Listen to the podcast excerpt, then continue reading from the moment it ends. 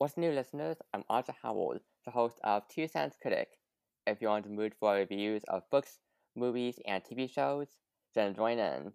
Today, we're covering Something to Talk About, the 2020 Sapphic Workplace Contemporary Romance Novel by Meryl Wilsner.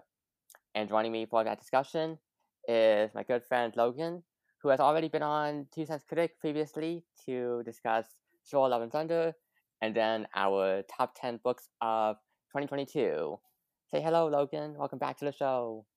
Hey everyone, it's good to be back. Yay! Thank you so much for coming back here.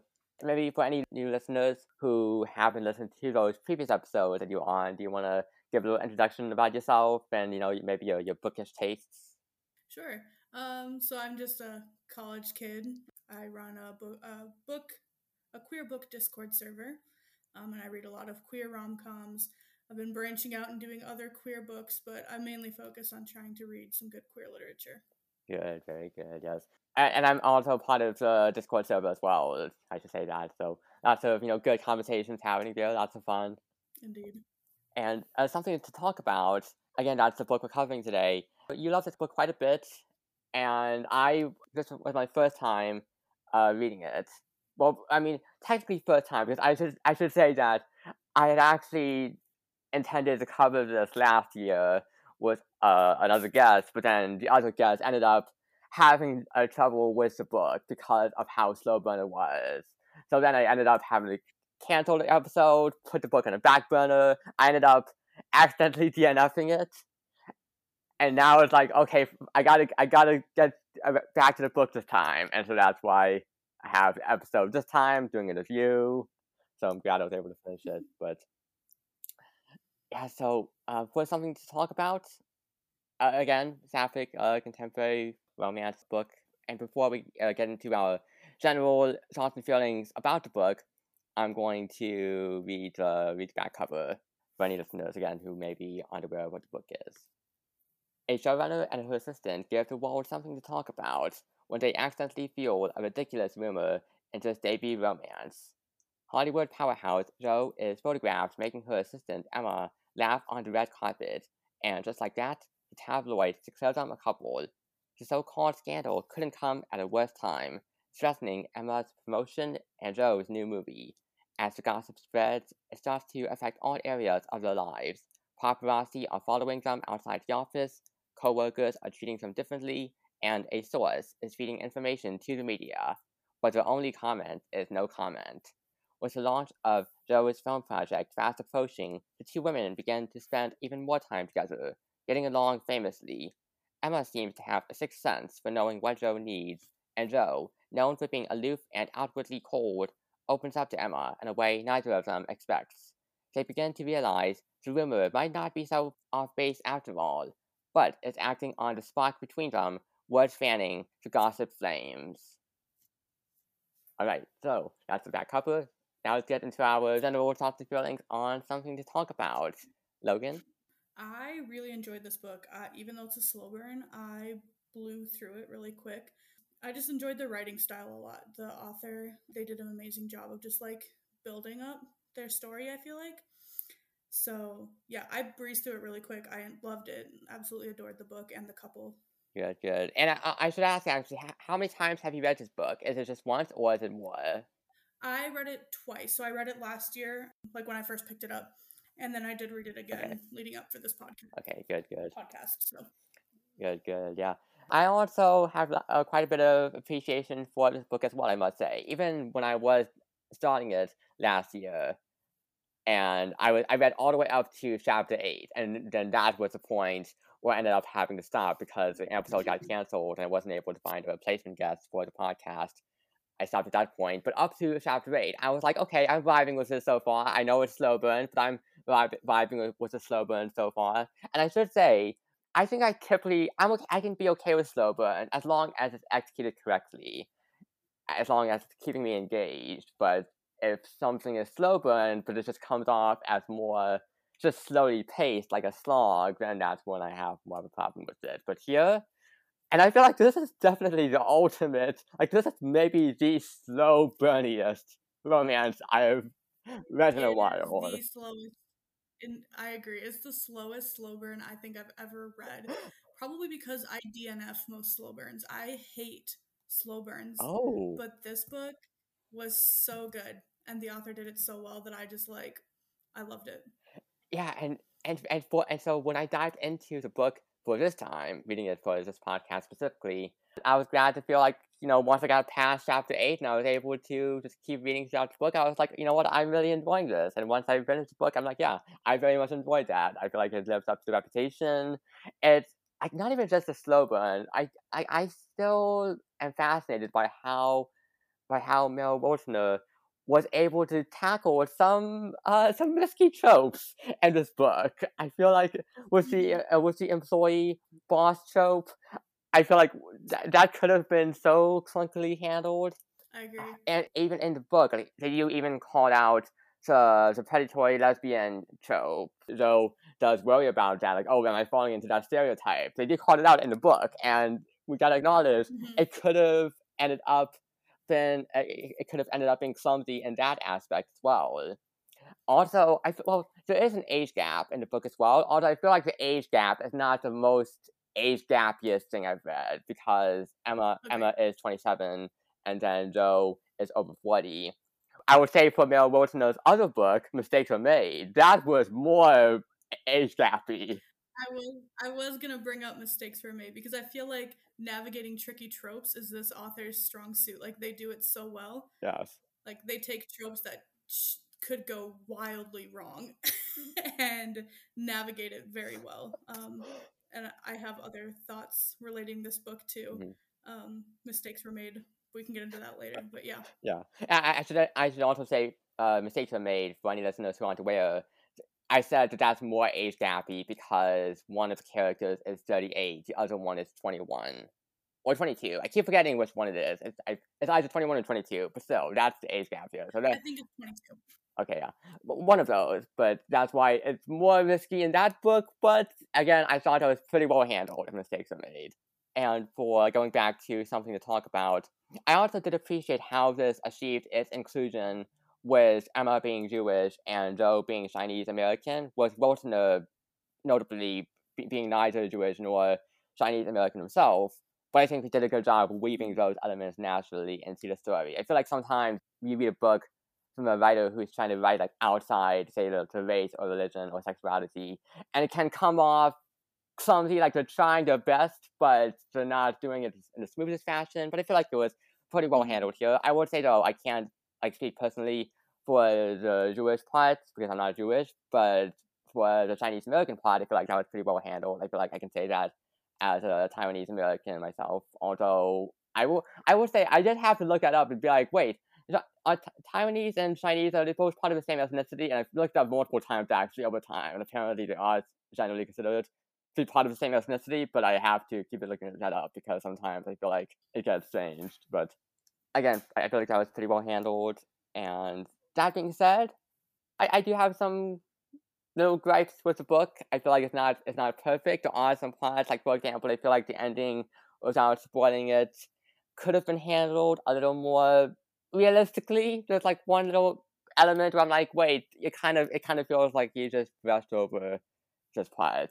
And I will say, I also feel like a lot of the side characters were very were written very one dimensionally. This isn't one of those rom coms mm-hmm. that boast like sometimes some romance novels will boast like a, a lovable supporting cast.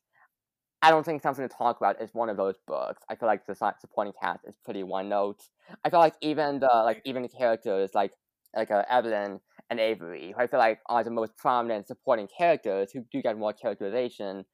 I feel like they're written more like sounding boards for Emma and Jo rather than distinct than distinct characters who feel fully human.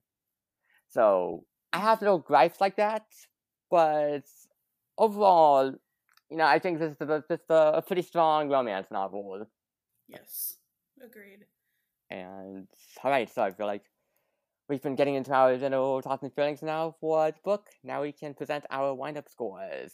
So, Logan, what is yours? Hmm. I think I'm gonna give this one like a solid. This is out of a hundred, right? Uh yeah, it's a hundred. I would give it a solid 78. 78, 78, very good, very good. And as for me, uh, I'm gonna give this. Uh, yeah, I'll, I'll give this like 80 out of 100. I feel strong about that. Again, this is definitely one of the more memorable romance novels I've read in a while. And again, it does have its flaws, but overall, a strong romance that I was able to read this. You know, definitely recommended for people to to pick up. And all right, now we've given our wind up scores the book, so we can move on to the plot breakdown. So, listeners, if you haven't read something to, talk, to talk about yet, then maybe you should pause podcast, you know, and, and you can go read it. Or you can, uh, if, if, if you have if you have already read it, or if you haven't, but you're okay with spoilers, then you can stay right here. And okay, so we follow the assistant Emma Kaplan as she comes across an article that's complaining about her boss, uh, Jo Jones, who is going to be writing the next Agent Silver movie. It's like an action movie. And Jo has already proven herself by this point as an Emmy winning TV showrunner for just like this big drama series. And called Innocence. Uh, and I, I and, and racism is probably most likely involved in this kind of like disc- discrimination against her. And I should say though, I did find myself wanting a bit more detail about Innocence. I, because I, it, it doesn't really give much about the premise at all. It's just like, oh, like, like a drama. But I wanted to know mm-hmm. a bit more information about Innocence. What do you think? Yeah, I think that's fair. I think it was pretty vague. But again, I think I found myself more drawn into Emma and Jo's story than I was okay with that little bit being breezed over. I didn't. I thought it was fine. It didn't distract from the main plot line. Where like, I feel like if she would have gone into too, or if they would have gone into too much detail, then it would have been a little hmm. odd or a little like out of place, maybe. But eh, some detail would have been nice. Yeah, yeah. and Emma has been at this point Jo's assistant for nine months. When it, when his book opens up, it's made pretty clear early on that Jo is 14, yeah, 14 years older than Emma. It, it, it spelled out very clearly in this opening. Which I feel I feel like mm. that was purposeful that Wilsner did that. And then they also have the, the SAG Awards coming up, so they're preparing for that. See, so one of my little quibbles here is that I do feel like I feel like it would have been unrealistic for Jo to ask Emma to attend her to the SAG Awards, and she's not doing it as like a date or anything, just like just like you know platonically. But I feel like it would have been unrealistic for Jo to ask her to do that because I feel like she would be more aware of how that would look to the public perception. Mm. I guess I didn't find that super unrealistic just because I think about how like celebrities have their designers accompany them to like shows sometimes, especially like at the Met, you see designers walking with their with the celebrities that they dressed. So I guess I thought about it that way and like, oh, maybe her assistant was just stepping in mm. in that capacity. But yeah, definitely a little strange out of the ordinary, yeah. and it is a little unrealistic that Jo didn't think about the implications beforehand. Yeah, uh, see, it, again, just a little gripe, but I feel like it's doing that, you know, to move the plot forward, to move the romance forward. But again, mm-hmm. you know, it can feel contrived. Fair enough, yeah, for sure. And then also, what do you think of what do you think about Avery? Because you also meet Avery, and she's uh, Emma's sister. Any thoughts on Avery? I adore Avery. Again, she's a very one dimensional character within this book. I feel like most of the character development went to Jo and Emma, whereas um, other authors, like one that comes to mind is Alexis Hall, who develops side characters a lot better. Um, but overall, I enjoyed Avery's character a lot. Yeah. Yeah, Avery. I, I enjoyed Avery a lot. I feel like I think between for me personally, I feel like between Avery and Evelyn, and then and then Evelyn is Jo's like you know best friend. I preferred Evelyn a little more. I feel like Evelyn had a little more, a little more of the, the spice, kind of like the the, the, the humor, the humor that I found to be endearing in this book. I, as an older sibling to lots of people, to, I have four younger siblings, so I feel like I latched onto Avery's character a little bit more, just the sibling dynamic they had between them. But okay. I did enjoy Evelyn's character as well. in this moment when when Emma and Jo when uh, again getting dressed up for for the SAG Awards when it's made very clear that Emma like kind of feels something for Jo, like kind of is crushing on her just a little bit, even if it's buried underneath, because even when like when she sees Jo in her dress and she's like, oh, you know, like you're beautiful, you know, she's thinking that, and it's like you can you can tell, you know, it's hiding, it's the feelings are hiding underneath the surface there. Yes, a little a little innocent workplace crush right there at the beginning. I feel like. Yeah, and then on and then on the red carpet, Emma has to be Jo's buffer. I like when Jo is like, "Oh, you're you're on Amazon," and Emma is like, "What the hell?" Like that remark takes her uh, shows her for a loop, and but Jo has a backtrack and like because you're tall. Yes. Like Amazon's of mythology. And Emma has to uh, rush over to defend to, to Jo to defend her from all of the questions that she's being hit with about Agent Silver. And that's when the reporters start taking pictures of Emma and Jo together. And there's a little moment where Jo's uh where Jo's thumb is like kind of like stroking over Emma's back. Just kind like a little a little touch. And the photos are capturing all of that. And that lead and that and that's what leads up to the the media, the tabloids, believing that Jo and Emma are dating after how close they seem to be on the red carpet. And now Emma has gained thousands of followers on Instagram. And on top of the photos, they'd also worn matching jewelry, which yeah, is, an, is another little like suspicious thing. It's also setting setting people off. Yeah, they definitely didn't do themselves any favors. No, no. To fight those rumors. No. we also learned that Jo's last name is actually Shung, but she changed it to pass as white in Hollywood, so she changed it to, to, to Jones. Which, you know, it, it, it's, it's typical. You know, happens all the time in Hollywood. Yeah. Mm-hmm. Happens all the time in real life, too. I have friends at college who change in real life, even yeah. their first names because they feel like it's too hard for white America to deal with. And I just think it's very sad, but it's a very harsh reality that um, Meryl Wilsner touched on a little bit yes, there. Yes. Uh, and then we, oh, and then we also learned about Jo's mom had got cancer, so she pa- so she passed mm-hmm. away from that.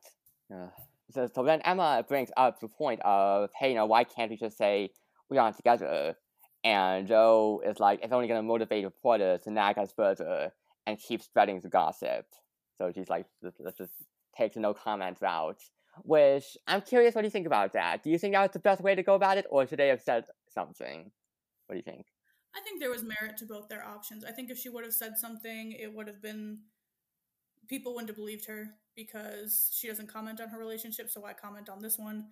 Whereas, like, if you would have just said something, I feel like maybe people would have left left you alone. I don't know. There was merit to both arguments. In the end, I feel like they weren't going to be left alone anyway. Yeah, I feel like I don't know. I, I I also do feel like typically no comment is just best is just a good blanket defense to use in these situations. I don't know, like like you just said, either way, they were gonna draw attention. Either way. Yeah. Yeah. It's like you see that happen all the time in Hollywood. We just saw it happen with Kit Connor from yes. uh, Heartstopper. Yeah. Where his no comment on his sexuality wasn't respected. And so he was forced to come out and like it's just it happens in Hollywood all the time, and it's a terrible reality of having your life out there for everyone to which see. Is, which is so frustrating, and it's like you know, you know, we said this before. You know, it's like why does that have to happen? It's like specifically for Heartstopper, you would expect the fandom to be more understanding, but no, it turns out to- right. toxicity exists, exists there, just like with Star Wars and Marvel and all that crap. Mm-hmm. So yes, in the end, these two were not going to be left alone, no matter what they did. No comment, comment. No it didn't matter at this point. That's why the book is called, you know, something to talk about. And, then at this moment, Emma also accidentally implies that she's bi. We should also make it clear, so uh, for Zoe specifically, she's kind of like semi-closeted at this point in the public as a lesbian. Mm-hmm. Like semi half in, half out. Kind of like, like it's almost like an open secret, almost, yeah. Yeah. yeah. Which almost feels like another little gripe. I feel like this book came out was published back in 2020, I do wonder if maybe I don't know. I feel like maybe the all the attention would it be a tad decreased maybe back in that time. I feel like even if it's t- say even the early 2010s, I feel like maybe it would be more plausible for this much like this much this many eyes to be obsessed over Jo and Emma and uh, sexualities. But I feel like in 2020, wouldn't it be more normalized? What do you think? I mean, you you would think we would have moved past this, but I feel like there's people are always looking for something to focus on, and I feel like we even latch onto it more with celebrities of color, just like looking for any way to focus on something else than the, other than their successes. And Jo is obviously very successful, and so like I think the public like I don't know. I don't think I don't. I personally don't find it super unreasonable for this to get latched onto, especially 2020. Okay, interesting, interesting. Yeah, just I, I just I'm just trying to think back on 2020. You know, it's just like, which is a, a, time like I feel like it, it, was a couple of years. I would say no, or no, it, it was right on the cusp. I would say yeah, on to of, of Trump, of his term in office. So I don't know. I guess some of these things you can't exactly predict, but and then Evelyn, do you have any thoughts on Evelyn uh, as well? Her character in the book. I thought she added some good comedy to the book. I think she was hum- a humorous character.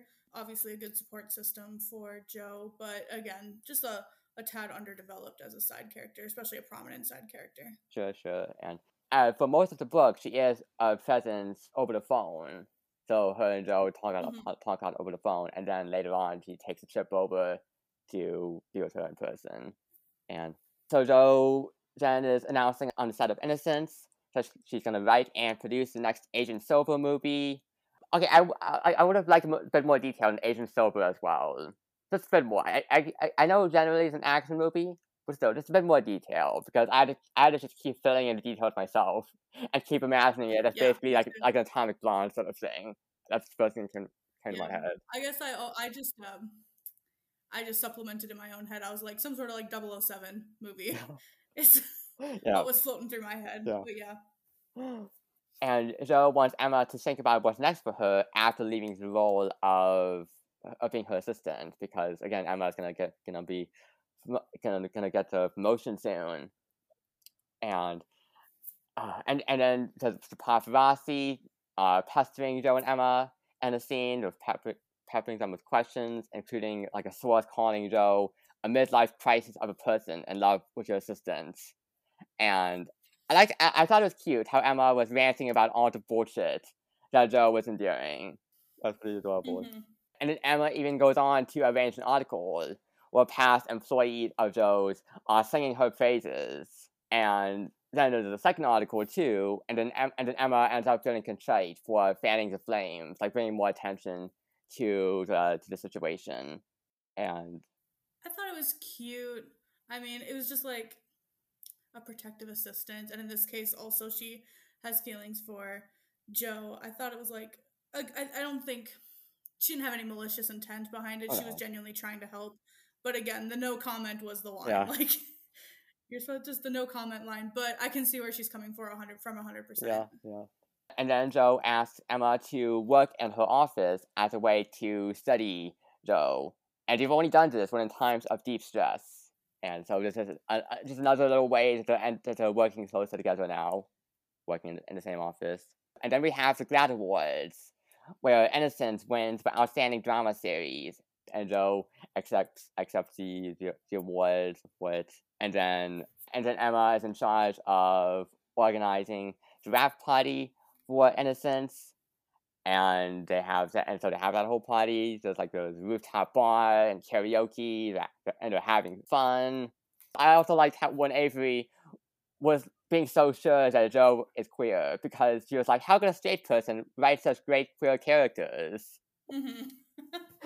and that actually that that little moment did make me think about queer media, whether or not like people who are cis and or straight are able to write such stories. And I feel like there, there's obviously that, that that's all a whole discussion that you see a lot. Mm-hmm, indeed. that was very interesting. And then at the party, a drunken Emma inadvertently kisses Jo, and not like not like a full kiss, but it's it's like on, on the corner of the lips at the end of the party because he meant to kiss her on the cheek when they were hugging, and so such a slow burn kiss. yep.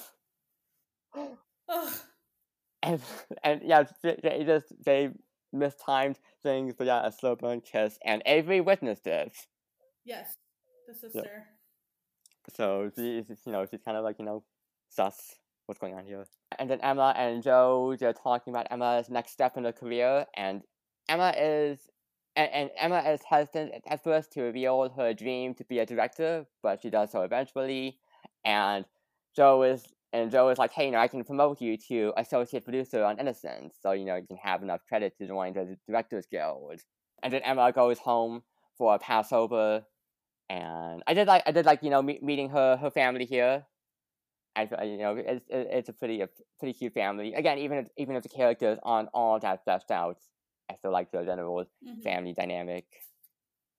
And and then even when a when her dad, a favorite moment a favorite moment of mine was when her dad was talking about being at his book club, and and he was like, "Hey, you know, she's beautiful and famous, honey," refer- uh, referring to Jo. And he was like, "All the guys in my book club agreed you should go for it." and also, they were supposed to discuss Station Eleven by Emily St. John Mandel, which is on my TBR pile. I did read The Glass Hotel by that same author.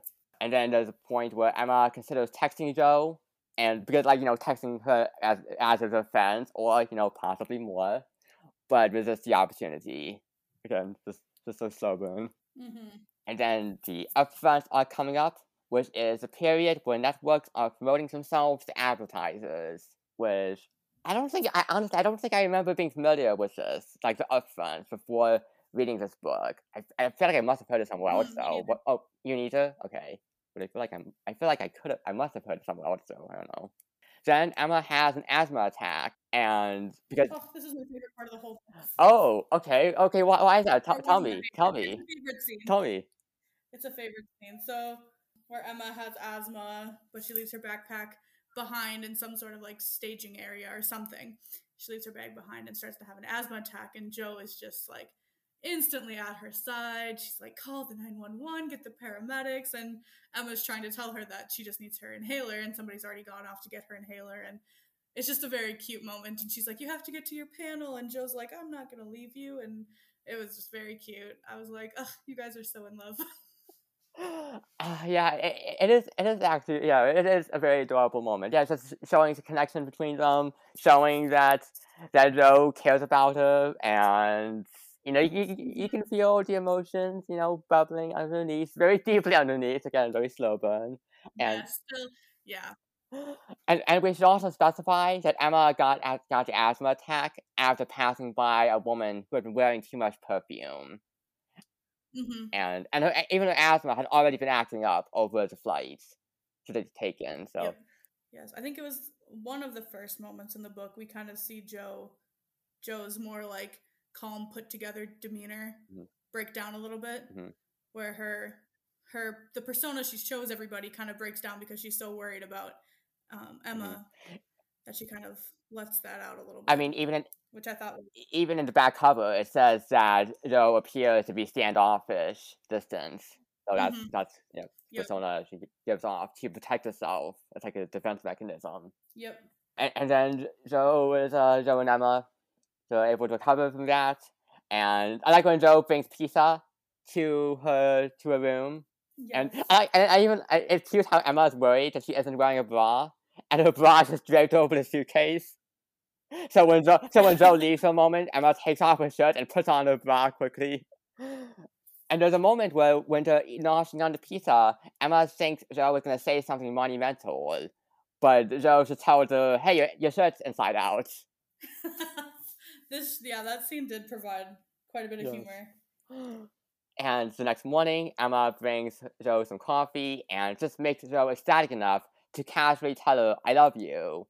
And it comes off differently this time because, well, she says this at a job in the past, maybe even to Emma, but now there's all this public speculation about whether or not they're going out. So this particular I love you carries quite a bit of weight. But Emma ignores it, just like how Jo brushed off her, and her inadvertently kissing her at the wrap party.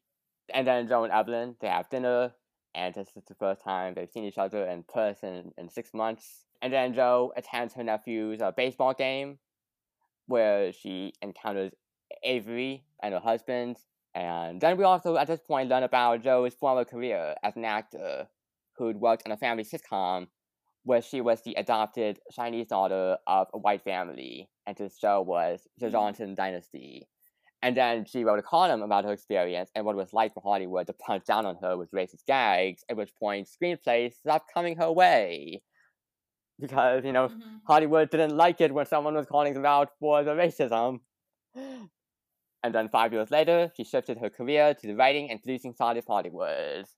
I mean, again, I think Meryl Wilsner, they did a really good job of just like weaving some reality in.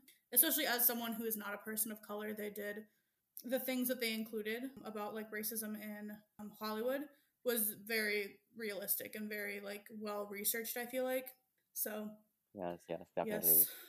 And then Emma and Jo are continuing to work together, specifically on the Asian Silver script, kind of polish it up and and they're getting more comfortable with each other. Emma is working more often in Jo's office, and then and then they go to Flower Up, Avery's bakery. Emma lets it slip that she views Avery and Jo as her two favorite people, and Jo, who's generous with her money, often like you know donates it all the time, wants to give money to Flower Up. But, but Avery thinks it's too much, and she accepts like one worker and splitting the difference between what she's able to pay right now and Jo paying for the rest. Okay, and, and so so this opens up kind of like the whole subplot thread about Jo keeping it a secret from Emma about knowing Avery, and kind of like, h- and mm-hmm. helping out to it up, and also the baseball games. I thought it was an interesting little side plot, the two of them being connected without Emma knowing it. In a reality setting, I would have liked for Jo to be honest. In a fictional world, I think it added a lot to the plot, which I enjoyed. Yeah, I do not condone dishonesty, but if you're writing a book, feel free to add it. yeah. I, I was kind of like I was feeling for Emma and being like, why did you lie by omission about that? Like this is my sister you're socializing with, and but then also for Jo, I can also understand why it can be uncomfortable for her maybe to reveal that, and again also because she also is trying to maintain the cold persona again standoffish, and so this could Mhm. this could break that, and then and then also yeah for fictional purposes I can also you know su- suspend my disbelief just a bit for the book in that case. Yes. and then Avery comes over to Emma's place, and uh, and and then this is when, when we learn Avery has been sitting next to Jo at every baseball game that Avery's kids have been have been playing, and they've been becoming friends, and uh, sh- and uh, you know they're shouting, and Emma feels ambivalent, and and and she also she also feels conflicted about sharing like she, she kind of feels like oh like I don't want to share Jo- I don't want to share Jo. Like I, it, kind of feels like she almost feels like she like she's being very jealous. Definitely here. She feel she feels like her Mhm. her time. She has to compete with Avery's time and space with Jo, and she even does she even uh, does uh, talk about this with her mom, and her frustrations over feeling like Jo doesn't see her as someone she's close with, and her, but her mom says, "I don't think she doesn't care about you, honey." and you know like she and she even she even knows about the asthma attack and how Jo reacted to that. Mhm. And and Emma's mom is like, "Do you have a crush?" And Emma's like, "Maybe." yes. yeah, so, yeah, so you know, again, feelings underneath. Yes, I thought that was a very realistic sibling moment of I will not share this person with Yeah, you. Even just um just fighting. Even if Jo was just a friend. Yeah, so, yeah, just That little just like you can't have her too. yeah, it's a time and space. She's she's mine. Yo. and then even and even her mom, I did like how mom was able to pick up on the crush too, as well. oh yes, moms are so intuitive. yes. And then Jo is getting Barry Davis, Emma's favorite director, to come to set and, you know, possibly to direct an episode, but mostly here for, for Emma so that she can learn from him. And maybe he can, you know, use his connections to uh, to bring Emma up in the world of Hollywood, hopefully. Too bad that didn't work out, you know, and we'll be getting to that. Yeah, I'm so Chantal, so she's one of the people on set, and she's definitely meant to be a red herring, right? Because she, she does act very sus around Emma and Jo. She, I, she kind of she, she notices something between them, and so Mhm. when the whole mystery about oh who the leak is came up, I was like, wait, is it Chantal? I, I was like, it was either be her or Phil. I knew that, Mhm. but did you have any thoughts like when you first read this? what, what, who do you think that could be? Yeah, I think I definitely thought it was going to be her. Um, but I also was like, it, like it, it was so obvious. It was almost like when you're reading a mystery novel and ever, all the evidence points to one person, you know, it's not going to be that yeah. person in the end. That kind of yeah. yeah.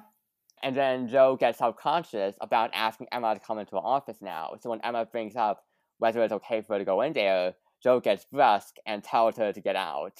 Mm-hmm. And oh, which did hurt me a, a little. And it, yeah, agree. And then even that, and then that, that evening, Evelyn calls her Jo, and Evelyn is like, "Hey, on Star's website, they have an article about how you and Emma apparently like, have been getting so comfortable working together in your office, even when other people are in the vicinity."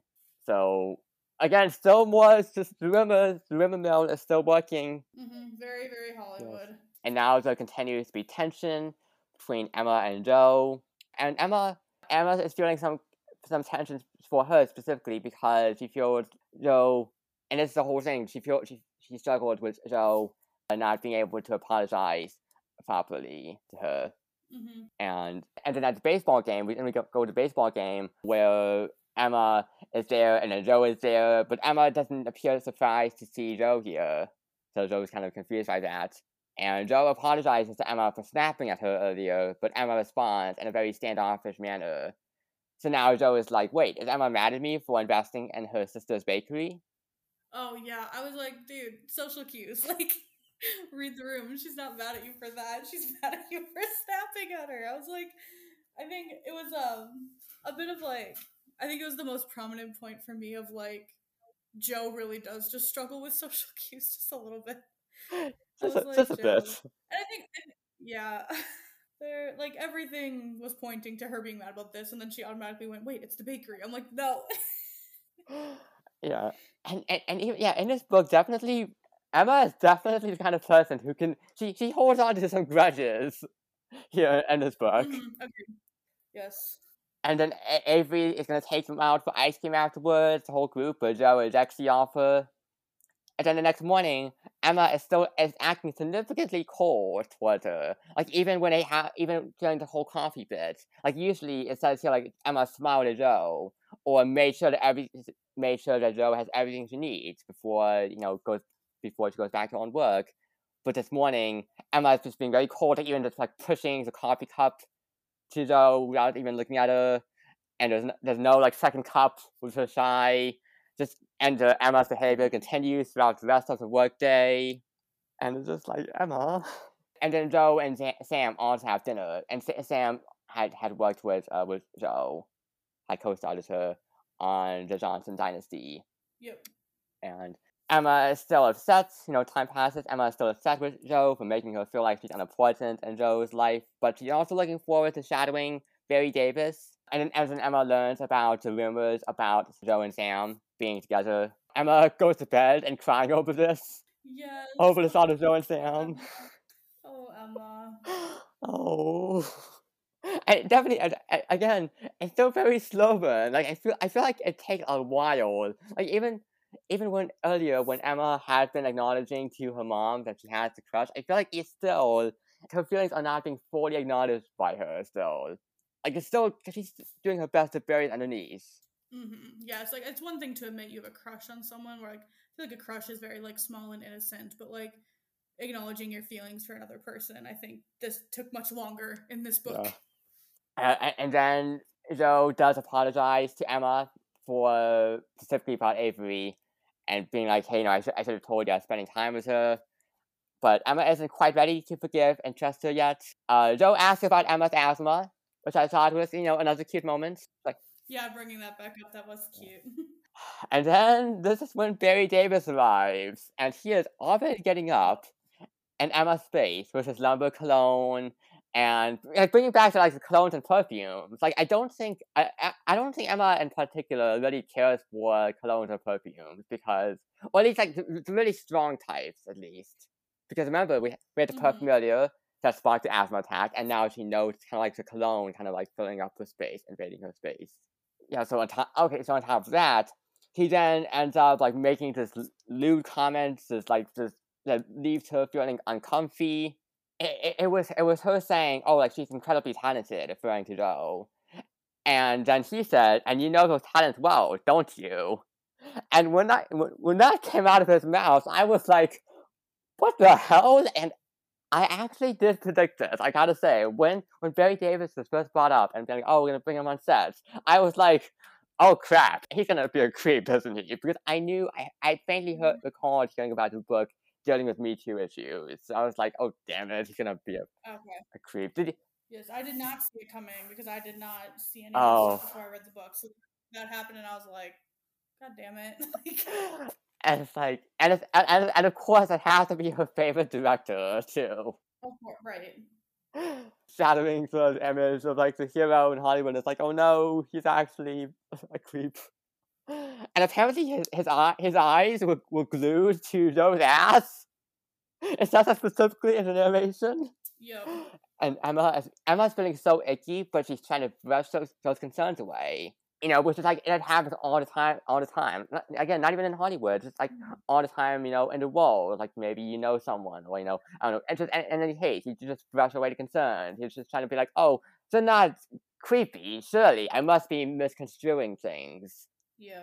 And and here, and, and even she's like, you know, because she's you know the Oscar nominated Barry Davis, and and he could give her a step up in Hollywood for her director dream. So she's just trying to brush this away.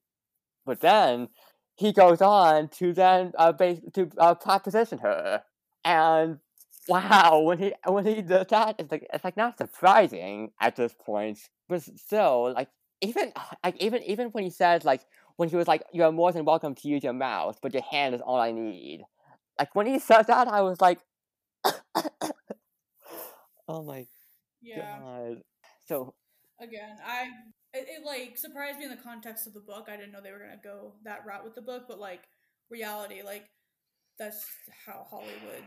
That's how Hollywood men have been for the past however many years and gotten away with it, and now all of a sudden they're surprised that they're not getting away with it anymore. Like, I know it's just like and it, and it happens all the time too. Like like even hearing about uh Nicholas Braun, who's one of the actors on Succession, hearing about how apparently he's a real creep and he apparently owns his bar where he and his friends prey on young women. And when I say young women, I mean like eighteen or nineteen year olds, and even like even like he's been predatory towards minors, and it's like, wow.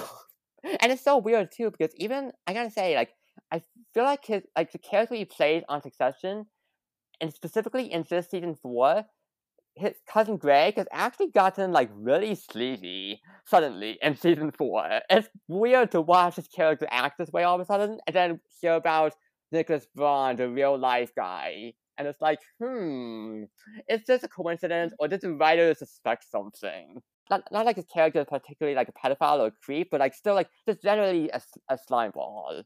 And it's just like, hmm, the, the writers like they sus? Did, were the writers on this show catching on to something that we didn't know? and then Emma goes up to Jo, kind of like Emma's like about to say something, but Jo just assumes she's starstruck and acts kind of huffy. So now Emma is pissed that Jo is worried about Emma making her look bad. And again, mm-hmm. you know, more of the more of the conflict between them. And Emma has to take take a bit of time to recover, just kind of like wrestling with these rumors about her and Jo and the impact this is having on Barry thinking he can sexually harass her. And now Emma's like, well, great. Now people think that they can just sleep with me to get their way through the industry. Then this leads up to a conflict on set where they're shooting this scene where a character is coming out, and then Barry he comes in with his own direction about how the scene should go. And he's like, well, what if she was unhappy about this situation? What if it's upsetting to her to to say I'm bisexual? Which Emma objects to vehemently. mhm. And then Jo ends up shooting her down. And I will say, like, I can get why Jo has to act that way in order to appear fair and appear like she's not she's not giving Emma any any leeway because of the situation they're in and the rumors. But still, when she said perhaps when you do more than get the coffee, people would be interested in your opinion. In the meantime, I could use an iced latte. I was like, oh my gosh, that hurts. Yes, I was not happy with Jo in that scene, to say the least. I again, I understood where Jo was coming from, where she wanted to be objective, and if the rumors weren't going around, I don't think it was something she would have said. However, it was uh, I was. It's still it's still hurt. Like even even when it says into narration, it says Jo's voice was wire taut. Emma's eyes cut to her boss, who wasn't even looking at her. So Jo just again continues to be standoffish, not even looking in her direction. Like it doesn't even feel. It, she appears like, oh, I don't even need to give you enough attention to look your way while I'm bossing you around, and it's just it's it's agonizing. And at, and at the end of the workday, Jo calls Emma into her office, and she comes right out as reprimanding Jo for agreeing with Barry. And she and, and Emma's like, you know, coming out shouldn't feel like a horrible predicament, and this is so hypocritical of you because you wanted that GLAAD award. But as it turns out, Jo does not agree with him. She had actually expressed her thoughts to him after Emma had left. And she, she, she, she even, you could, you could tell she was a little offended that Emma thought that Jo was actually agreeing with Barry. And, and, and this is also the point where she said, where she confirms to Emma that she's lesbian, where she makes it explicitly here. Actually, the, like, the way she, the way she worded it here, Jo said specifically, you thought I disagreed? You thought what? That I'm the type of lesbian who thinks bisexuals are greedy and always going to leave you for a man? Please, give me more credit than that. Yeah, I, I did like that. Yeah. That was yeah, that was a good. Yeah. And then she tells Emma like, "Hey, I can't, I can't support you in these type of situations if we want these rumors to subside. I have to be a boss." But then Emma, Emma does say like, you know, there's a difference between acting like my boss and throwing me under the bus and you and you know there is because mm-hmm. you've never done that before. And Emma feels like she's being seen as someone who can only get a job by sleeping with her superiors. But Jo says she can't make it seem like to people like she's going easy on Emma. And Jo fully apologizes to her for not telling her about chatting with Avery and for acting like she didn't need to say sorry. And Jo, there were quite a few moments where Jo had to apologize because I feel like the first few, the first couple times he's kind of stumbling a bit, mm-hmm. and not quite hitting the right point for what she was apologizing for and so they do call out the predatory lesbian trope here. There's another quote where Jo says, You think people don't look at pictures of us and think I'm corrupting this lovely young lady? I'm a predatory lesbian in the middle of a midlife crisis. I'm a frigid bitch who just hasn't found the right dick. I'm a dragon lady who's stealing a, a pretty white girl from the white boys she should be dating. Yeah. I appreciate that. It, it directly it directly hits at the stereotypes that get placed upon women like her. Mm-hmm, yeah. For sure. And Jo says she'll talk to Barry, hopefully salvage a recommendation from him for Emma. But Emma then reveals to Jo just uh, what a slimeball he is. And Jo just immediately sticks up for her. You know, not surprising, but still, you know, I love it. And and even like the way she's the way she's just gonna be so she's gonna be so fierce about it too. Like she's gonna be like, I'm gonna put out a statement declaring the sexual harassment, and that's and Barry Davis isn't gonna be allowed on set or in the building. But Emma's like, no, you, you don't need to do that. Like we don't need to make a big stink about this. And now Emma is assured that Jo cares about her. Finally, she's feeling comfy now. She's like, oh, Jo does give a shit about me now Emma comes home, realizes that she really is crushing on Jo. I, I finally, finally, she's certain after all this time. Yes. And oh, by the way, we haven't said this explicitly yet, but this book takes place over several months. If I recall correctly, does it take place over almost a year? The main story, I think, is it like nine months or ten months? Oh, yeah, it's quite a while.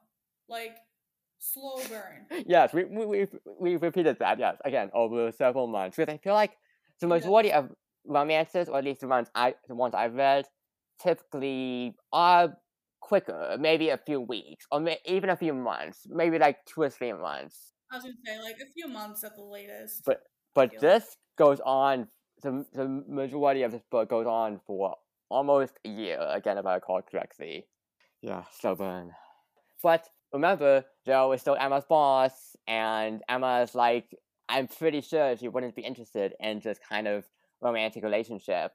And then she finds out there's already news about her talking back to Barry, and Jo scolding her on Saturday. And so now we're, we're like, wait, who's the leak? And Emma texts Joe, Jo about this issue. They're going back and forth.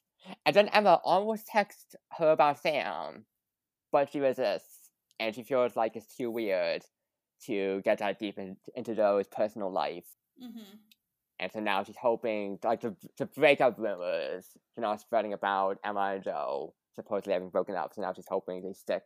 I like how at work, when they're back at work, Jo keeps checking up on Emma's well being.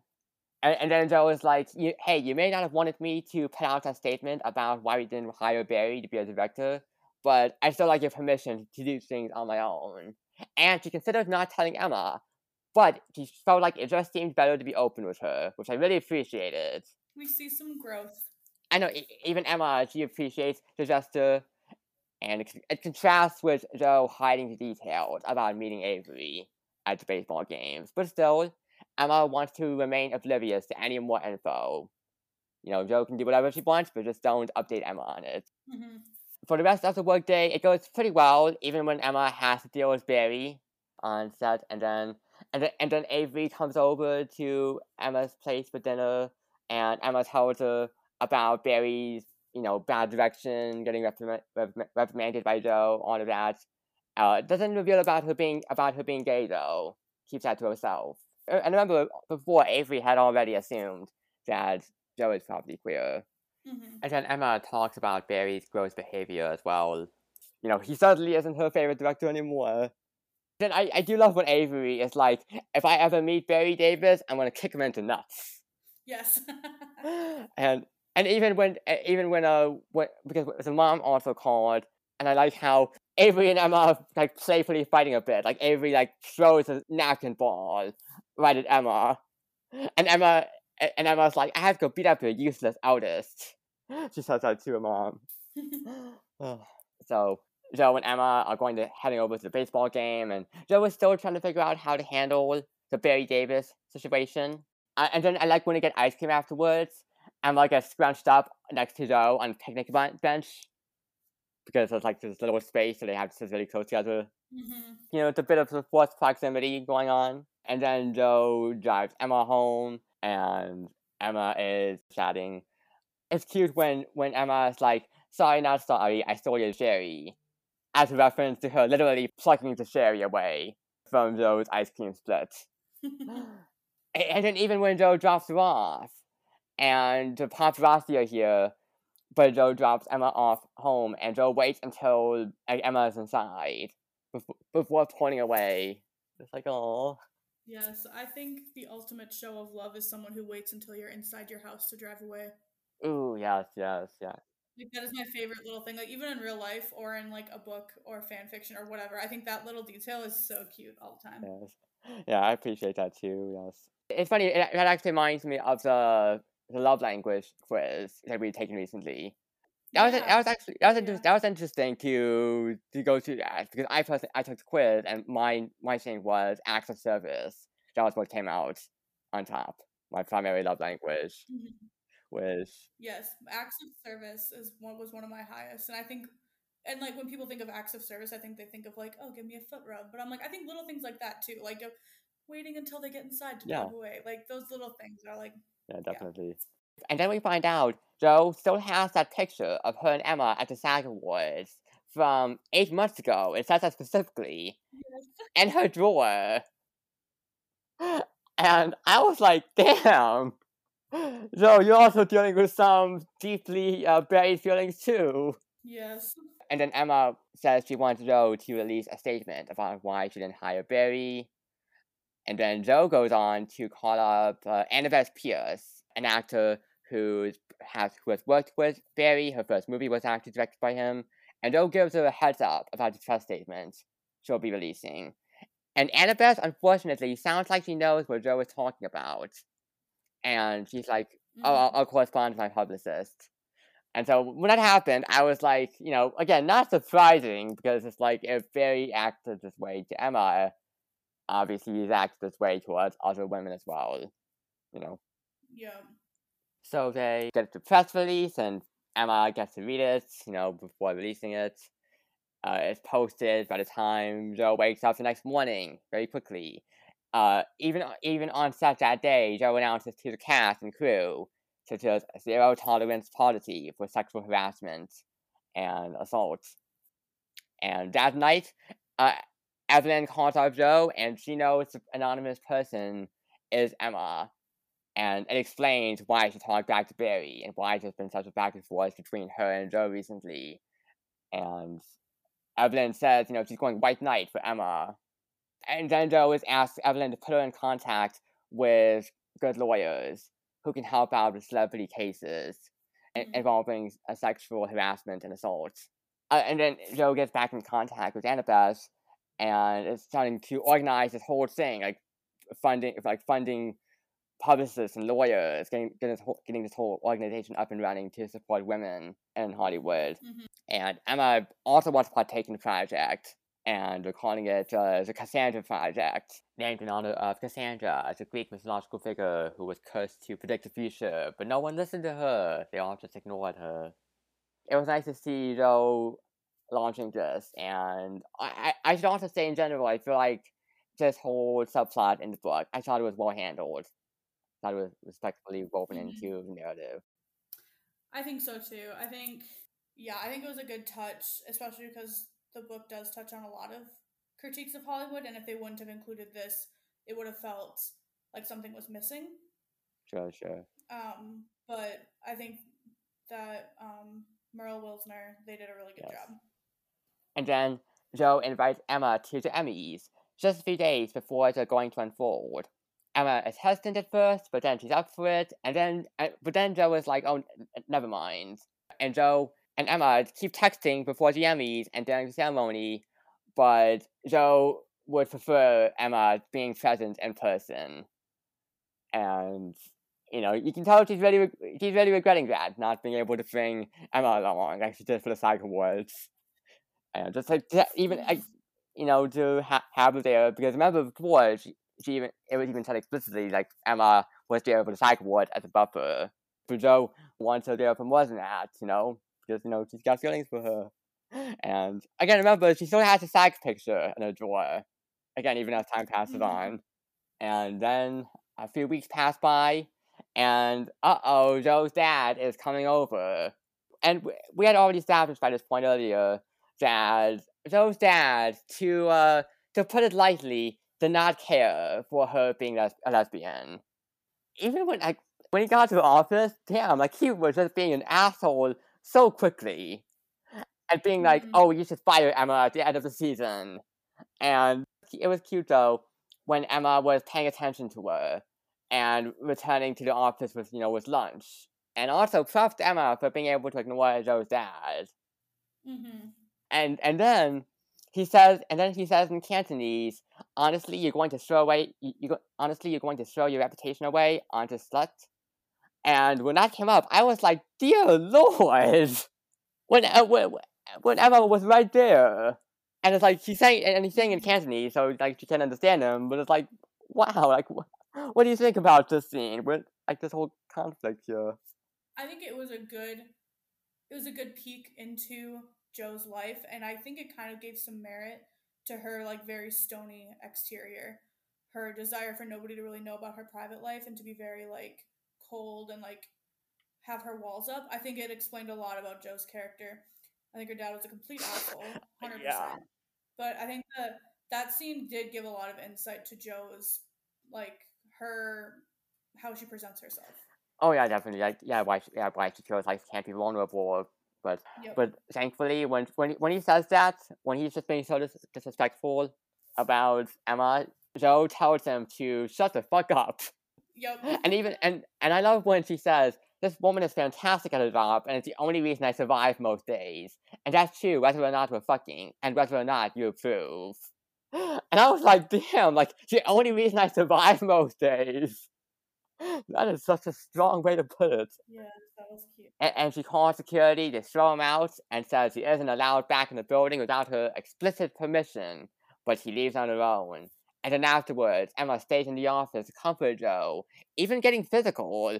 They get really physical. Like she cups her hand over Jo's cheek, and they come and they come so close to officially kissing so close.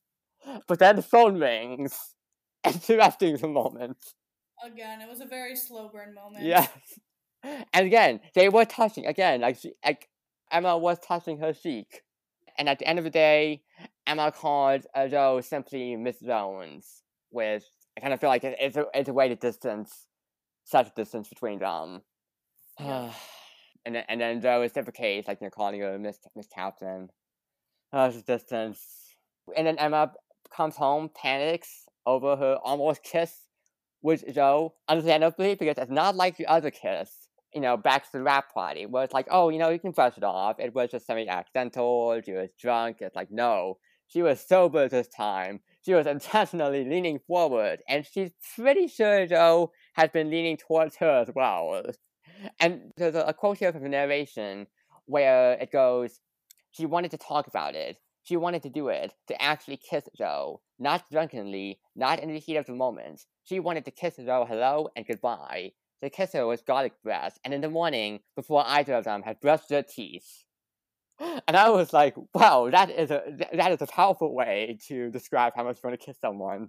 Mm-hmm. But it's not easy to do that when Jo is Emma's boss, and Emma considers calling Avery for advice, but she doesn't want to expose herself to Avery's teasing, and she's trying to think about the whole workplace issue, and just trying to think about well maybe if it could happen if on different projects because you know Jo will be on Agent mm-hmm. Sober, Emma will be staying on Innocence, and the optics wouldn't be fantastic, but Emma is willing to endure the tabloids.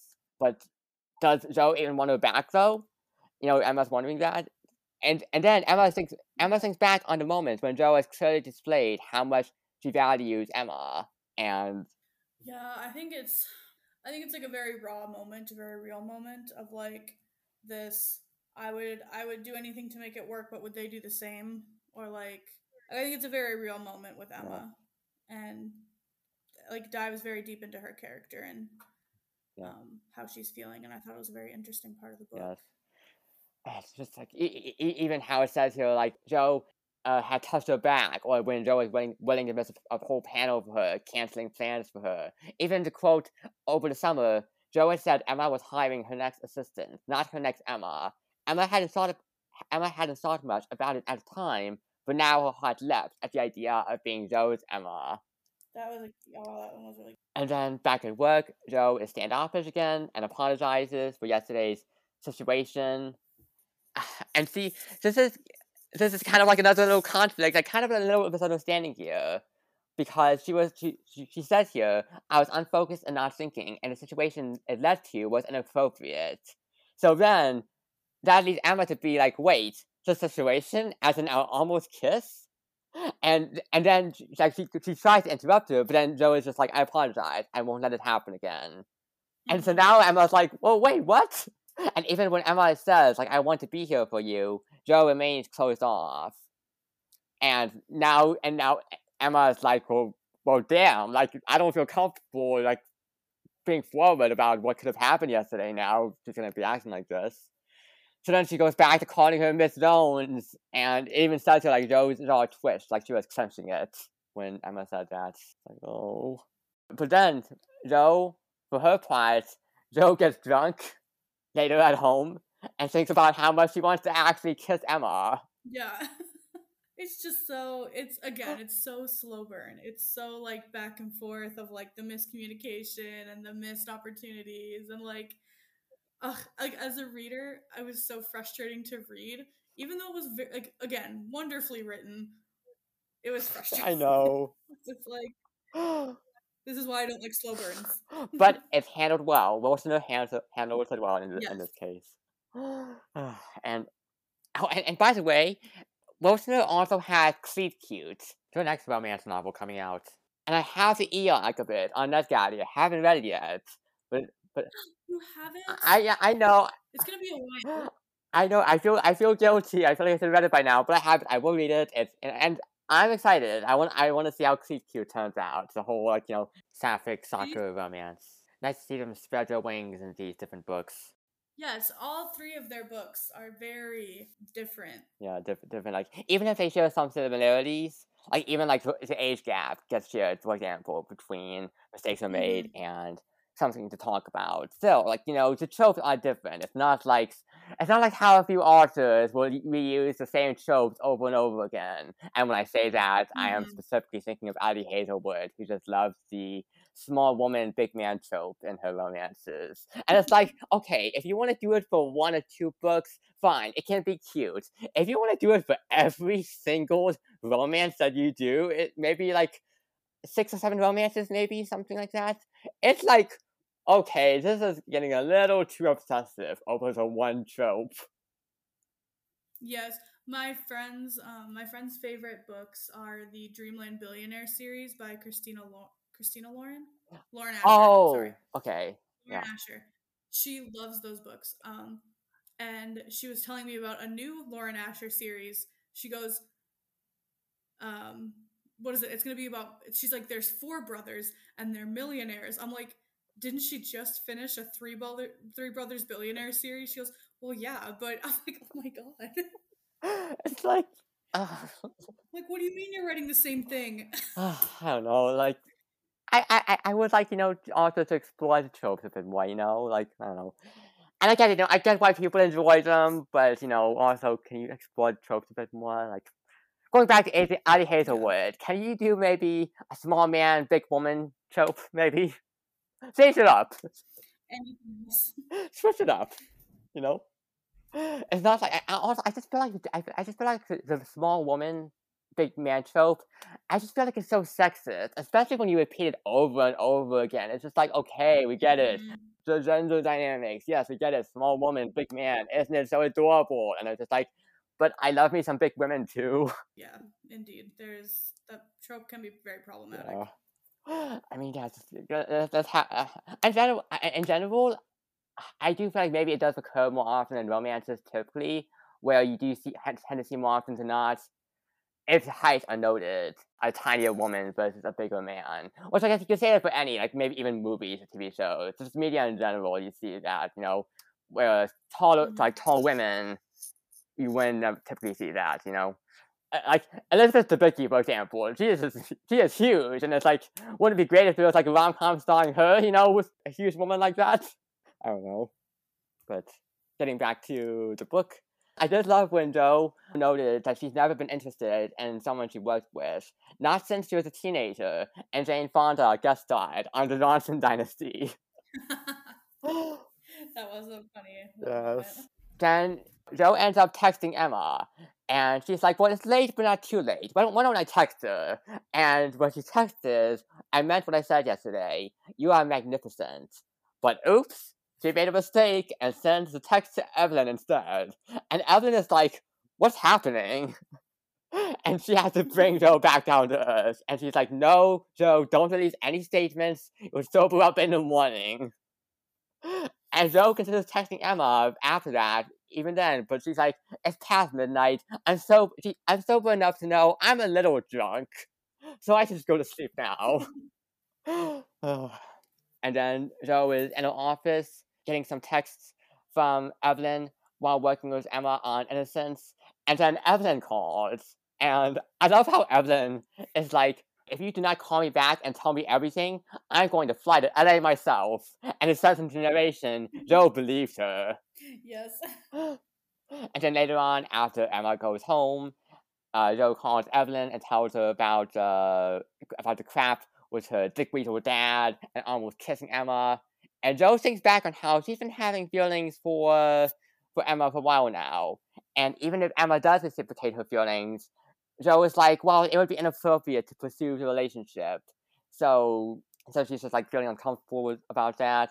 And then later on, oh wow, Evelyn herself is now at the workplace.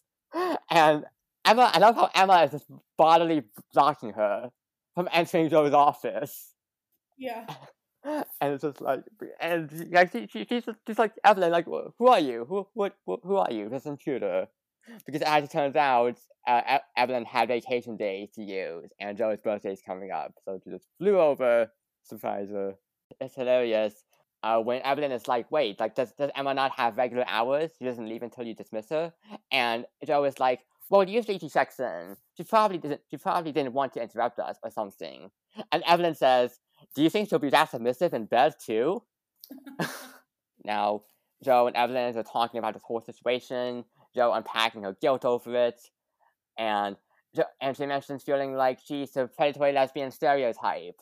And it doesn't help that Emma had already endured very sexual harassment. But Evelyn is like, well, no, you're acting as responsible and professional here.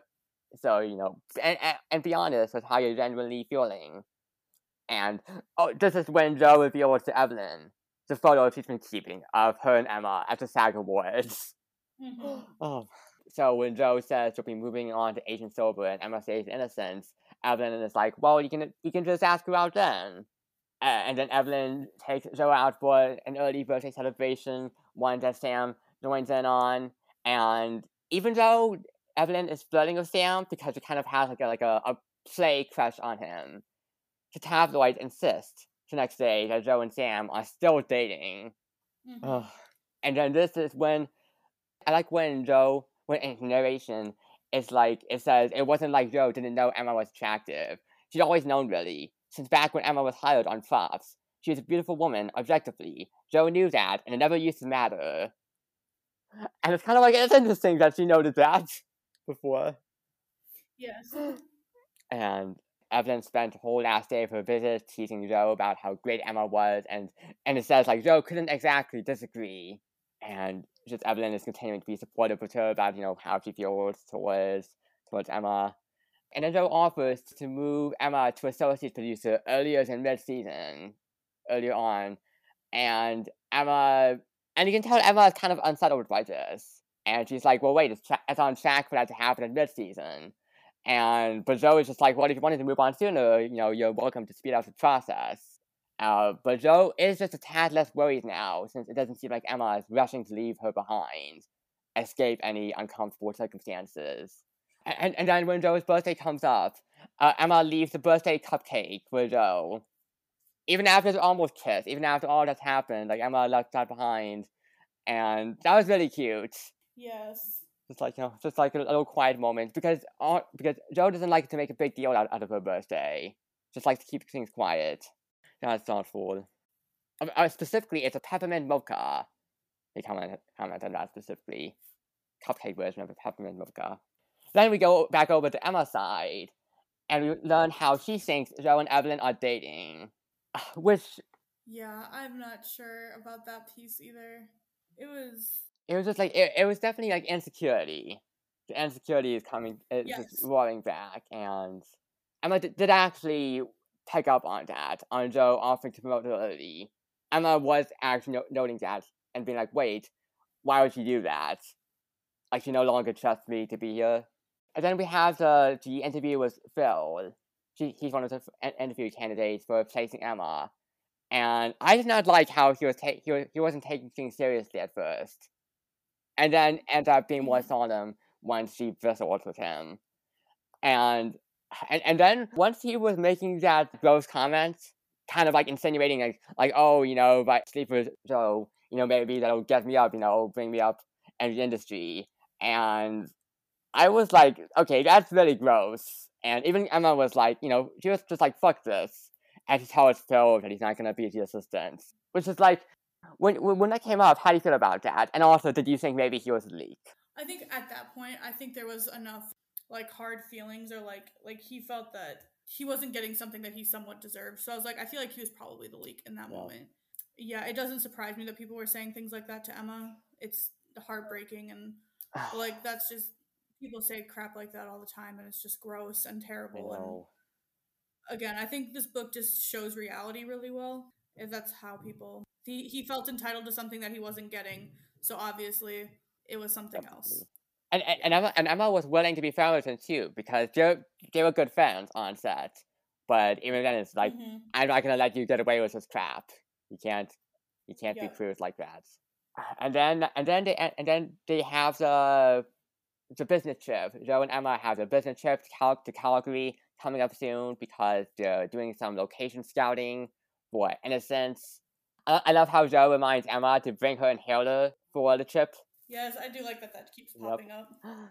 And they're going on this trip close to Emma's birthday. And then Emma and Avery are talking, and Emma's telling her about what's going on with our hiring replacement, and then the crap is filled.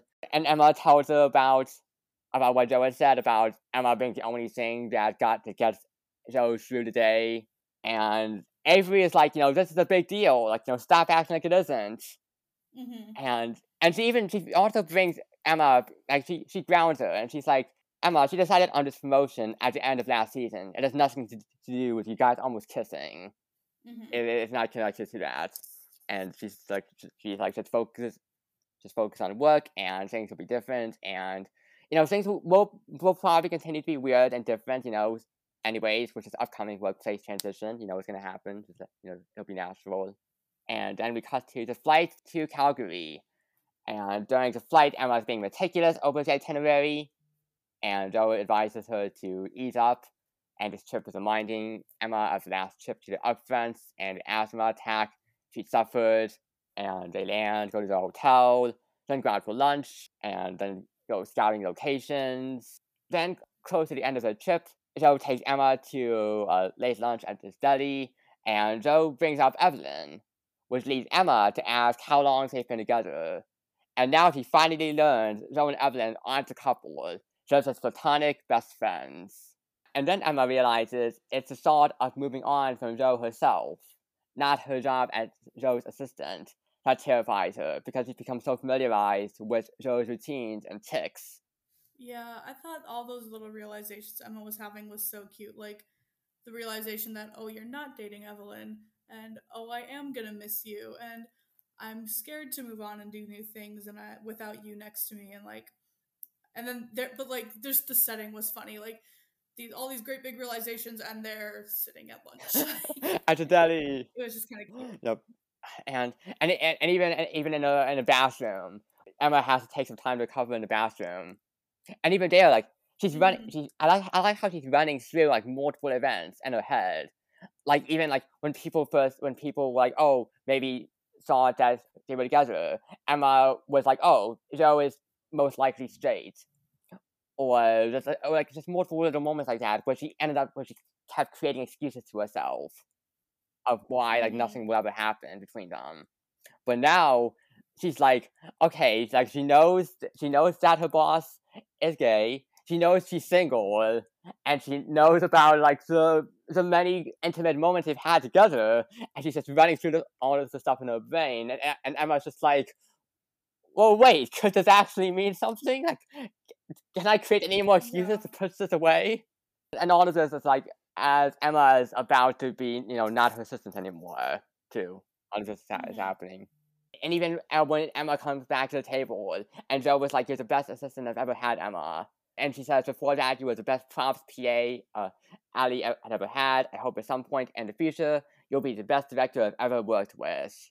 Uh, and then afterwards, they're outside, and then, oh, Jo is getting close and tugging on Emma's scarf. And Jo asks if, he, if she has an inhaler. And then she just drops her hands and steps back. And they're again getting physical for moments. Lots of tension there. Mhm. Oh my god. But then the flight is delayed. So they go get a drink at a bar. Then we learn more about Emma being a film school dropout. And revealing it happened because the boyfriend she'd been dating at the time told her she wasn't any good. He was putting her down. Which, that pissed me off. this book did a this, i was just as- as you were saying that i'm like wow this book really just tore men apart which as as they should as they should um but yeah another like harsh reality of like like someone puts you down so you give up on a dream kind of thing and like but yeah i was really glad emma decided to go after it after jo's encouragement Yes. And Rose is being supportive of her in course, encouraging her to pursue whatever she wants. And she's like, you know, if you put your mind to it, you can do anything. And I like how it says specifically that, that Emma's hard somersaults at the sight of Jo beaming at her. And, Mhm. you know, she loves seeing Jo be just unrestrained around her when Jo is probably tightening things up around other people. And then the flight remains delayed even after, even after the drinks, so they have to wait. And then Emma wakes up, realizes she had fallen asleep on Jo's shoulder. And I love how quickly like she wipes her mouth, knowing she drools sometimes, but she didn't drool on Jo. And she would have been mortified if she'd done that.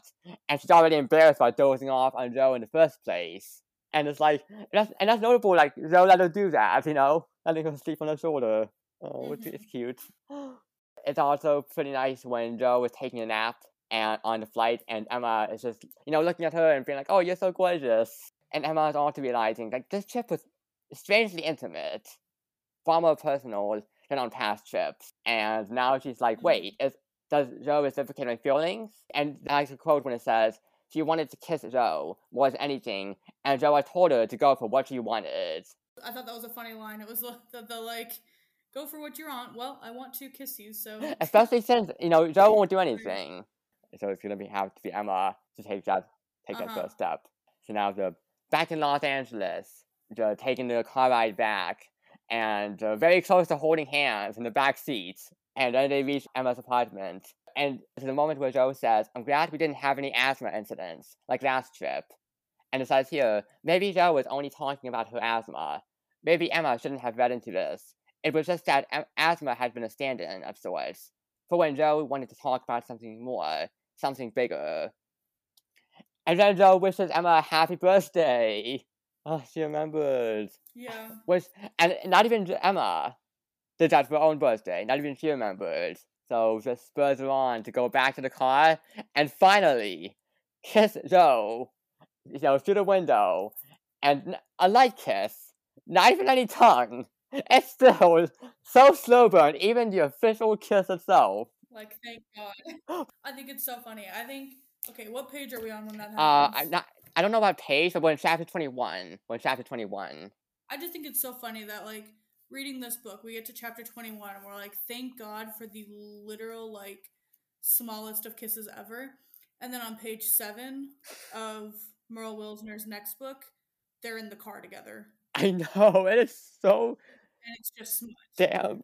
And I'm like, this is it's hilarious to me. Like it cracks me up how literally how excited I got over this little I know. in this book. And then in the next book that I read of theirs, I was like, wow, we're really just gonna go right for Just that. yeah, the one night stand so quickly. They just uh, they they meet at the, the Ca- Cassie and Aaron meet at the bar, and then they do it in the car, and it's just like Literally, no, it was so funny. Like how different Meryl Wilsner's books Yes. are. It's so funny. and the pacing's good. You know, the pacing is it, it built up. Like even uh, even uh, in mistakes are made, very spicy, but I thought it was appropriately spicy. Didn't feel overtly spicy or excessively. It was such an emotional slow burn. That one was an emotional Yes, slow burn. emotional slow burn. Which I think I think we did we I feel like we might have said that something along those lines because we had it in the top tens in our podcast before. Yes, I think we were talking about it in our Yeah. top tens. I think we did mention that, but and then because Jo was like, "I hope your birthday's a good one," Emma responds after kissing her, "It's pretty good so far." Before she goes out to uh, goes up to her, her building, and it's just like you know after the kiss, and then. Uh, and then the next day, Avery shows up at Emma's place with cinnamon rolls and a cupcake, and Avery just jokingly says, "How is the kissing?" But this makes Emma stumble, and Avery is like, "Wait, you did kiss for real!" and and then they, they had a bet going on. Avery and her husband Dylan had a bet, and th- and she's like, "Dylan owes me a hundred bucks because I bet you and Jo would kiss before the end of the year." And she reveals that Dylan, he was like, he had a lot more faith in you. He thought it'd be over by summer hiatus, and they made this bet the day after the SAG Awards. And even before the SAGs, they were like, "Oh, Avery and Dylan had already suspected maybe Emma and Jo would fall for each other." And now we learn for Jo, for her side, she's been trying to come up with all of these possible texts to try to come up with, to text Emma with, and to try to say something. But then she got an email from, from a photographer, and the photographer sent her email, so it, it's blackmailing her with photos of Emma kissing Jo. And Jo is obviously very upset by that. And it's like, mm. damn. So Jo has to deal with that, with calling up Evan for advice, and he writes up an NDA and has to hand over the money to the photographer in exchange for the photos. And now Jo is kind of like, well, wait, who tipped him off? Because only Chantal and Emma knew about the specifics about the trip. And when- they come home, and she's like, well, wait, did Emma blab? But then Chantal pulled her aside, revealed that she witnessed an exchange between the photographer and a PA. And then later, later on, of course, it was Phil who was the leak, so he Mhm. got fired. Although I will say though, I do feel like that part was resolved a bit too quickly. Phil's getting fired so fast, and I don't know, like he's not gonna cause any trouble in the future. Are you sure about that? Right. I, I felt like it was resolved just a bit too quickly. Yeah, I think a lot of the things we're, we're critiquing about this book is very like debut novel stuff. Yeah. Like, like it makes sense for like it, I agree that that um that issue should have been maybe fleshed out a little bit more. But I think it's very typical of a debut novel to have some of these like minor, just like not quite closed correctly type thing. Yeah, things to polish up. Yeah, sure. Mm-hmm. And then Jo was giving out holiday cards to the cast and crew, and the last one she gave Emma when she was back in class was was special, apparently a special one. Her gift card was double the amount that everyone else got. And mm-hmm. again, that was back when Emma was in props, not even now, just back when she was in props. And then Jo Jo writes her card for this year, her holiday card, and writes, Emma, you don't just make my job easier, you make my life better. I'm so grateful to have you in it. And she writes her signature as just Jo. And just, you know, it, it's very cute. Mm-hmm. And she mm-hmm. leaves it at Emma's desk when Emma's away. And then Emma arrives at uh, Jo's office a few minutes later, mad at Jo is being a coward and being like, "You're a coward. You just left the card there when Emma when when I'm away. You couldn't even deliver it in person." Which I thought was kind of amusing. Yeah. So now we learn about Phil getting fired, and, and she's like, you know, why does it even matter? It never mattered when people thought I was fucking you for months for one picture of us kissing, and you ignore me for the entire day trying to deal with it and this, like you know this means something to, to Jo now, but this whole relationship. But now she sends Emma home, and then calls up Evelyn, and she's like, "I want to go after her, but I can't do this. I feel ashamed about this. It's wrong." But Evelyn is supporting her, and she's especially pointing out how if Jo didn't want any encouragement, she wouldn't even, even have even called her. And even with when Jo brings out Barry Davis, and it's like, well, what about that? And I don't want to harm Emma after he, she had to deal with all that crap. But Evelyn grounds her and it's like, hey, Barry Davis is a separate thing. She was being a creep on his own. You're not at fault for that. And Jo finally is just like, I have to go. So, you know, finally. So she goes over to Emma's place and arrives with coffee. And Jo stumbles, is stumbling at first. And Emma is about to just shoot her out of there before she starts crying. And it's like, Emma. Yeah. And, but then Jo asks to kiss her again. So then finally they kiss. Again. And, you know, the, you know, finally, and, and, then they're talking for a while about how they felt each, towards each other these past few months. You know, being more open, being more vulnerable, finally. And then the next day is when the hiatus starts. And now Emma and, and Jo are not seeing each other at work, so it's a big change. I love when Emma essentially invited herself over for New Year's. Yes. and I love when Jo called Emma just, just to say hello and wish her a happy Hanukkah when she's celebrating it with her family. Mm-hmm. That was cute, you know, a nice little gesture. And then her family, Emma's family, teases her about her new girlfriend. And then on New Year's Eve, Emma goes over to Jo's place. Yeah, and so the, the chatting, having fun. I, I love when Emma accidentally calls Jo boss and Jo says he can call me a girlfriend. Yes. and then they have dinner, and things closer and closer to midnight, and then they start making out, and then it just leads on leads you know to the full on spice for the book, which I will say, I before this point I was kind of like, wait, is this book just gonna just gonna skip the spice entirely? but it does like it builds up to it again, slow burn but it saved it saved it up, it up right for the ending.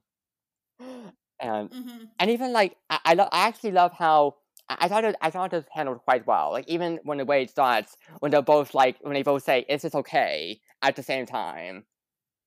You know, because you know, consent is consent is good. Consent is healthy. Yes. Yes. Yes. yes. And and they, they don't even care about seeing the ball drop. That's how much that, that's how much they want to dive dive into the theme, the horniness. But mm-hmm so this whole scene, how do you feel like it was handled? Despite here, I think it was handled really well. I think I didn't think the book was gonna have any smut in it. See, because of how slow burn like it me, yeah. was. But I mean, in the yeah, I think in the end, like I did appreciate the enthusiastic consent piece. That was funny. Um, Um, even when if, even when Emma was, was described as being very very loud. Yeah. oh. And then finally, it's new year they wake up into New Year. And then Emma asks, I like when Emma asks about what Evelyn thinks about them being together. And Jo is like, I believe her exact words were, "Thank God you finally got your shit together." and Emma tells her about Avery and her husband betting on them. They do point out the wrap party kiss, and they're like, I guess the wrap party kiss doesn't count because Dylan was like, well, Jo was betting on them kissing before the summer hiatus. But again, the wrap party kiss was accidental, and it wasn't. Yeah, doesn't really count. So Jo asks Emma to come with her again to the SAG Awards this year. It's this time as her official date. Mm-hmm. Perfect. And now we have the epilogue. And the epilogue is basically just them getting ready for that ceremony. Dressing up, you know, just like you know, just like last year. It's funny how this time Emma last time noticed the attractiveness of Jo and her dress last year, but now this time she openly expresses it, and she even says like, "Are you trying to Are you trying to yeah. kill me?" Yep. So they're going over the ceremony. They're gonna go walk out on the red carpet. They're gonna step out, and that's where the epilogue leaves us. That's it. Bookends right there. that's something to talk about. Yay! What a journey. And the way that Jo's outfit is described, I actually really liked it because it's described as being like a black suit, top button open on a white dress shirt, bow tie hanging undone around her neck. And it actually reminded it actually reminded mm. me of a look that Kristen Stewart has, kind of like this, kind of like this semi-formal, semi-cash look and Happiest mm-hmm. Season. It reminded me very much of that, and I was like, "Oh yeah, that looks good." Yeah. so, what do you think? Any any final thoughts on something to talk about? No, I just I think it was really good. I think it was a really great sapphic romance, which we don't get a lot of. I can't wait for more of Miller Meryl Wilsner's writing. Yes. Well, their name is a little hard to say, it's but okay. I can't wait for more of their writing. um, yes. So. Yeah, I, I'm I'm excited as well, and you know, just I'm happy to be able to dive into this. You know, again, you know, again, last year I did read the first few chapters, then I had to put it down, but now I'm like, finally this year for June. Oh, I forgot to say, I forgot to say at the opening of the episode, uh, this episode is part of, uh, as part of five months. It's the second episode of June, as part of a whole month of doing for queer content on a podcast for June. So, oh yeah, yeah, I forgot to, I forgot to say that at the top of the episode. But yep, that's why I'm doing this, and I'm glad to, I, I had this reason to dive back into something to talk about, and now you know, I've got lots of love for it now, and no. Yay. Uh, definitely, I, I still have more to read. Like, I feel like Bright Falls series by Ashley Herring Blake. Yeah, I still need to read that, and I've, and I've heard lots of love for it. The what, what's the title of those books? Delilah Green doesn't care, and then Astrid Parker yes. doesn't fall, and then Iris Kelly doesn't date. Yeah, all part of the Bright Falls series. Yes, I loved Delilah Green. I haven't read Astrid Parker yet, but Delilah Green was delightful. Yep, yeah, on my on my TBR pile, but that's something to talk about now, and ooh, yay! And eh, I don't if we if we don't have any more final thoughts to offer on the book, I think we can move on to Good Word. This is a segment now where each of us gets to recommend something: a book, a movie, a TV show, a podcast, music, anything we want.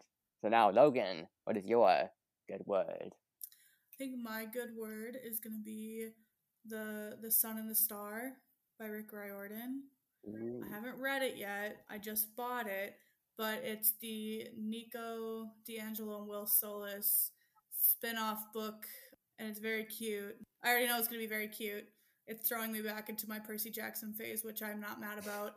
Um, but yeah, I think that'll be my rec. If any any old Percy Jackson fans are around, there's a new book out in the Percy Jackson universe. Yes, yeah. It's been a while since I've read any of the Riordan books, Books, unfortunately, but definitely, yeah, I, I've, I've enjoyed quite a few of them, and I'm, I'm glad that we're gonna have the Disney Plus series coming up. You know, hopefully that does right by the books. Hopefully, mm-hmm. and I, am grateful I was looking through my notes because I thought maybe I missed something, and I did. I turned okay, so something else I did have to throughout the ending.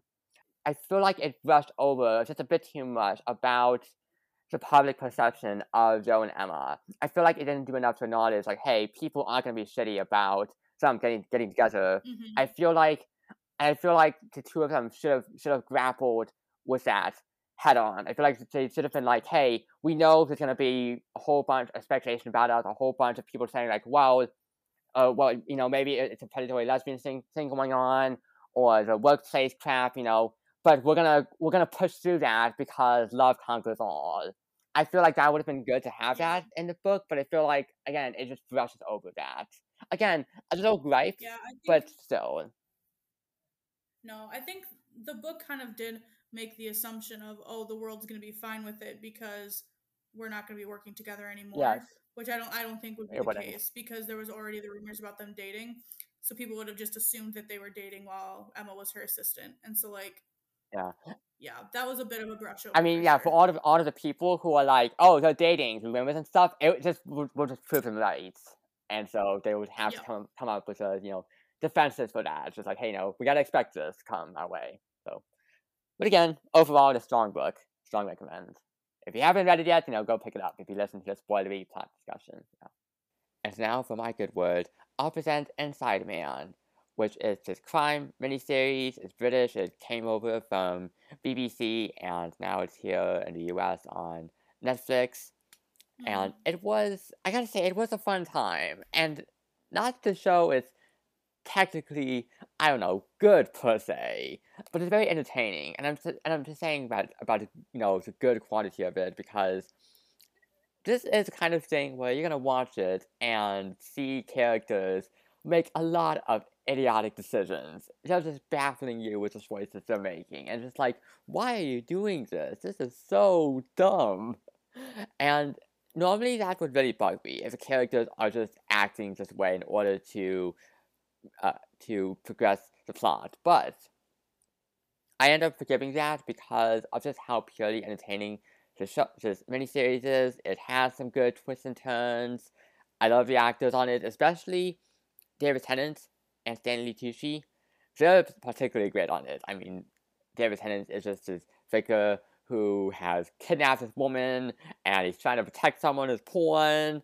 And then you've got Stanley Tucci, he's playing this prisoner who's on death row for murdering his wife, and that's also fun to watch. And in general, Tucci is just so charming.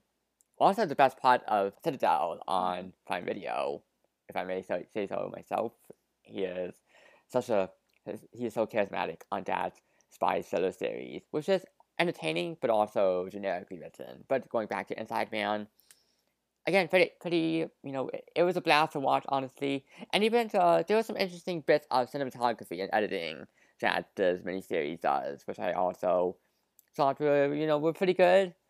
And I like the direction for the miniseries, and I don't think there'll be another season. I think this is just it because it does end in a way that does make you go, "Oh wait, will be the- will there be another season maybe?" But I don't think so. I think this is just it, just these four episodes, and yeah, only four episodes Mhm. and I think each one is like maybe 45 minutes or like 45 minutes to an hour long, so you can definitely uh, finish this pretty quickly. Again, it's on Netflix. Inside Man, I say go ahead and watch it.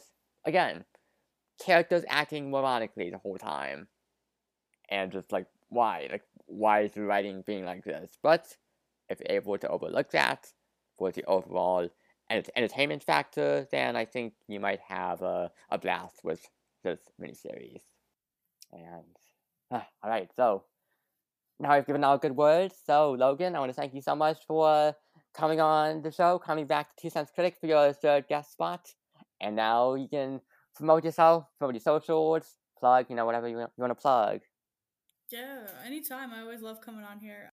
Promo, I guess if you want to join our Discord server, hit up Arthur. He can get you the link or something. I don't know. But yeah, it's a good time. We talk about lots of stuff, more than just queer books, but it's always good discussion and lots of fun. Yeah, yeah. We, it, it, it, it's not just yeah queer books. We also do have even like a movie discussion and some TV discussion too. We have a channel for that in the server, so yeah, it's quite fun. And and, I'll include uh, a link to the server and uh, episode description as well. So anyone wants to check that out, you know, you can just click on the invite link.